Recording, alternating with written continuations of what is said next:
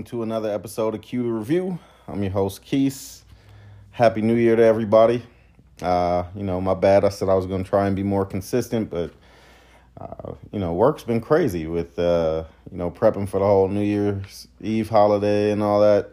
So, it really backed me up. But I'm back, and let's jump into some movie news. So, James Bond producer Barbara Broccoli reveals that she doesn't think a woman should be 007. Hoping instead for strong new female characters. I 100% agree. Leave Bond as a male. Whatever race you make him doesn't matter.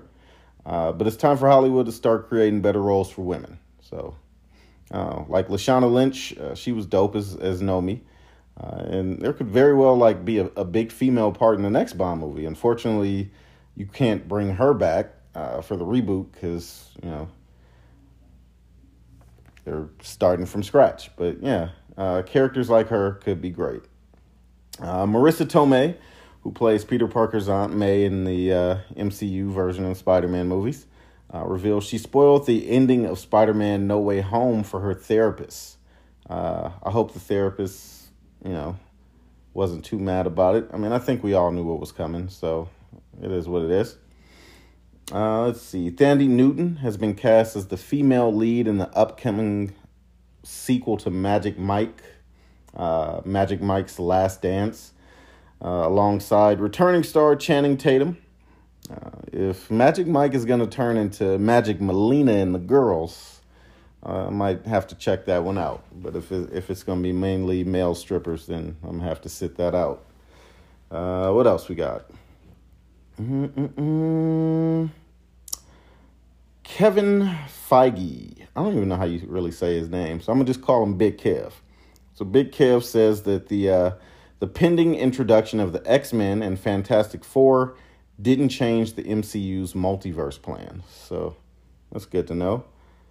And that's it for movie news this week. Up next, we have Marvel's Shang-Chi. Throughout my life, the Ten Rings gave our family power.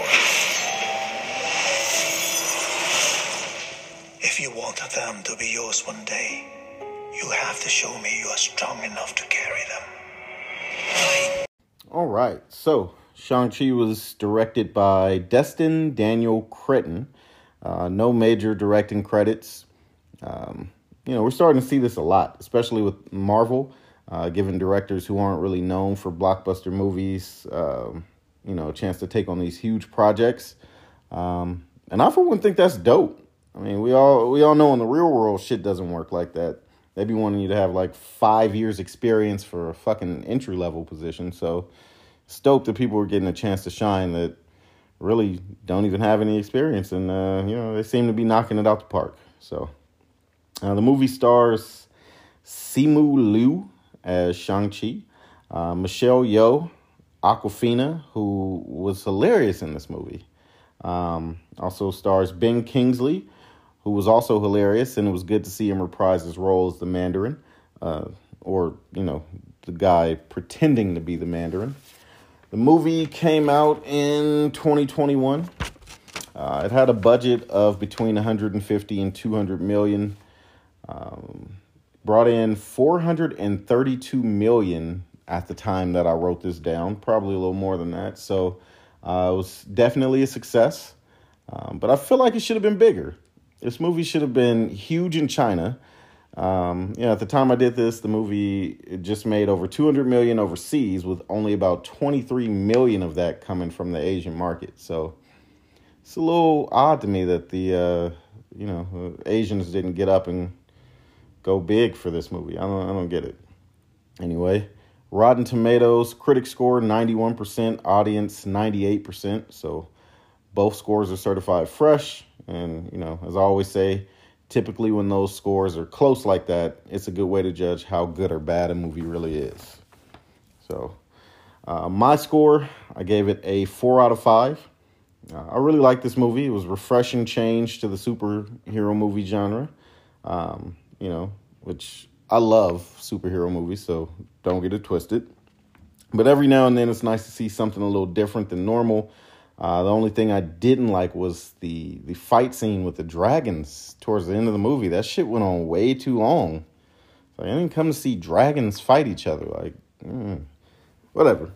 Anyway, so let's see. Basically, thousands of years ago, Zu WenWu finds the Ten Rings, 10 mystical weapons that grant their user immortality and great power. WenWu amasses an army of warriors called the Ten Rings and conquers many kingdoms, topples governments throughout history. You know, the standard villain origin story, you know. Let's see. In 1996, WenWu begins searching for the village of Ta Lo, which is said to harbor various mythical beasts. In order to expand his power, he finds the entrance of the village, but is stopped from entering by the village's guardian, Ying Li. The two fall in love and have two children, Shang-Chi and Xialing.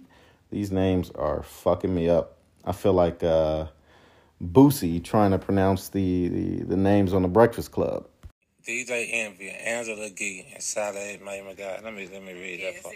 God damn, girl, y'all got some names on that one. What up, you already know who it is. It's me, Webby, the Tree FM, Young Savage, Sweet John Jr.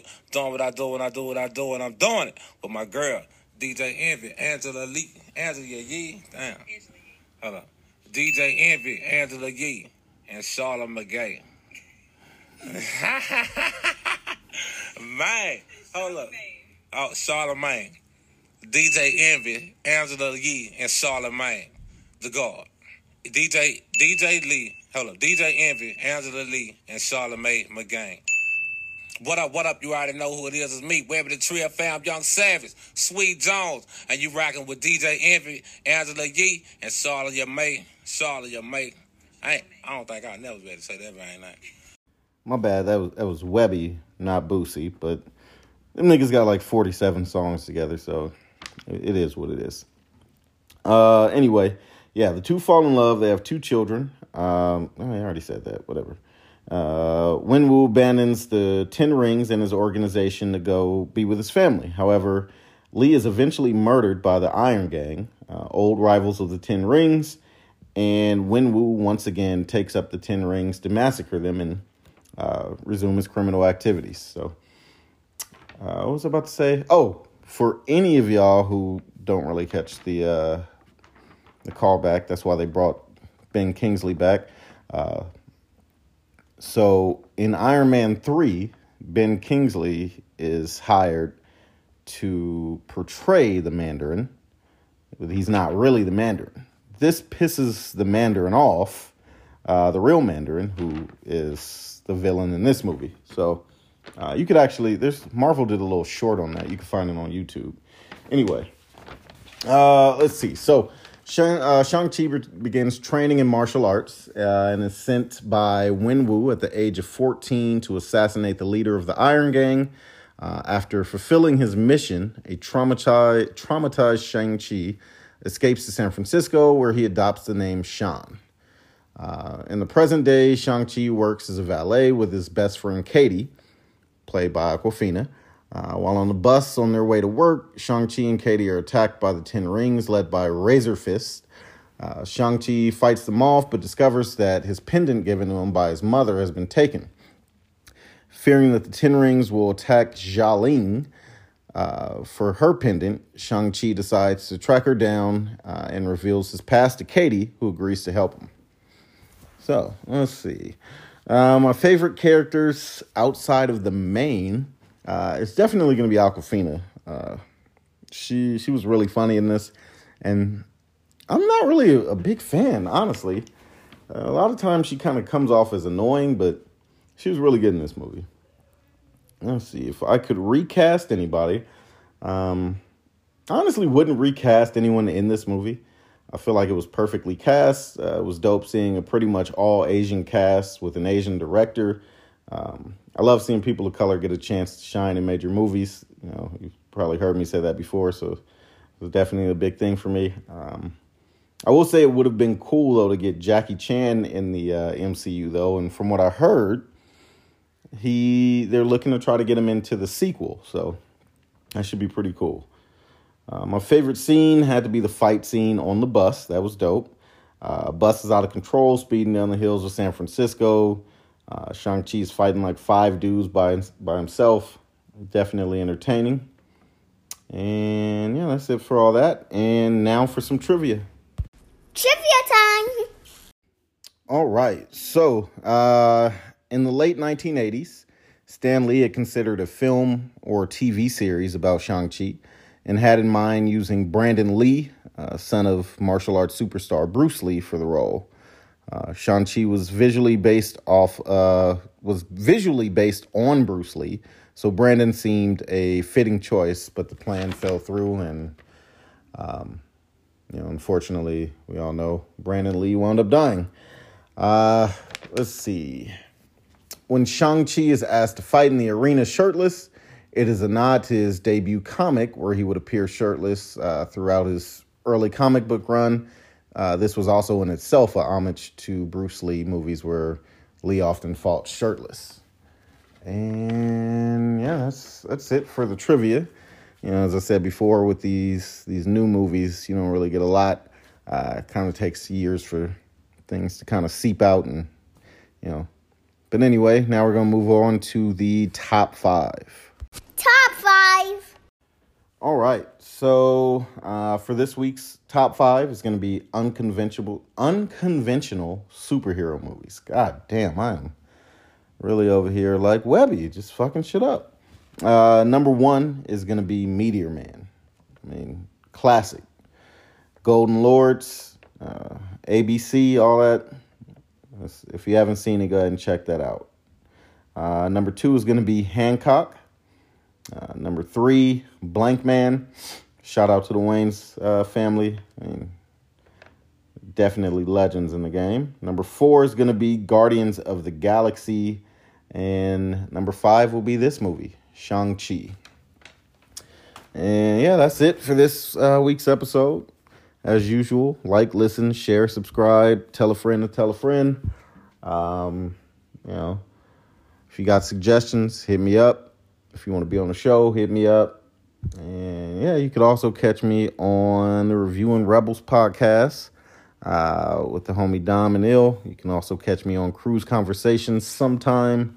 That's Dom's podcast. And then me and the boys, we are in the works of bringing back Just Good Enough. So look out for that coming soon. And yeah, Happy New Year to everybody. Y'all be safe.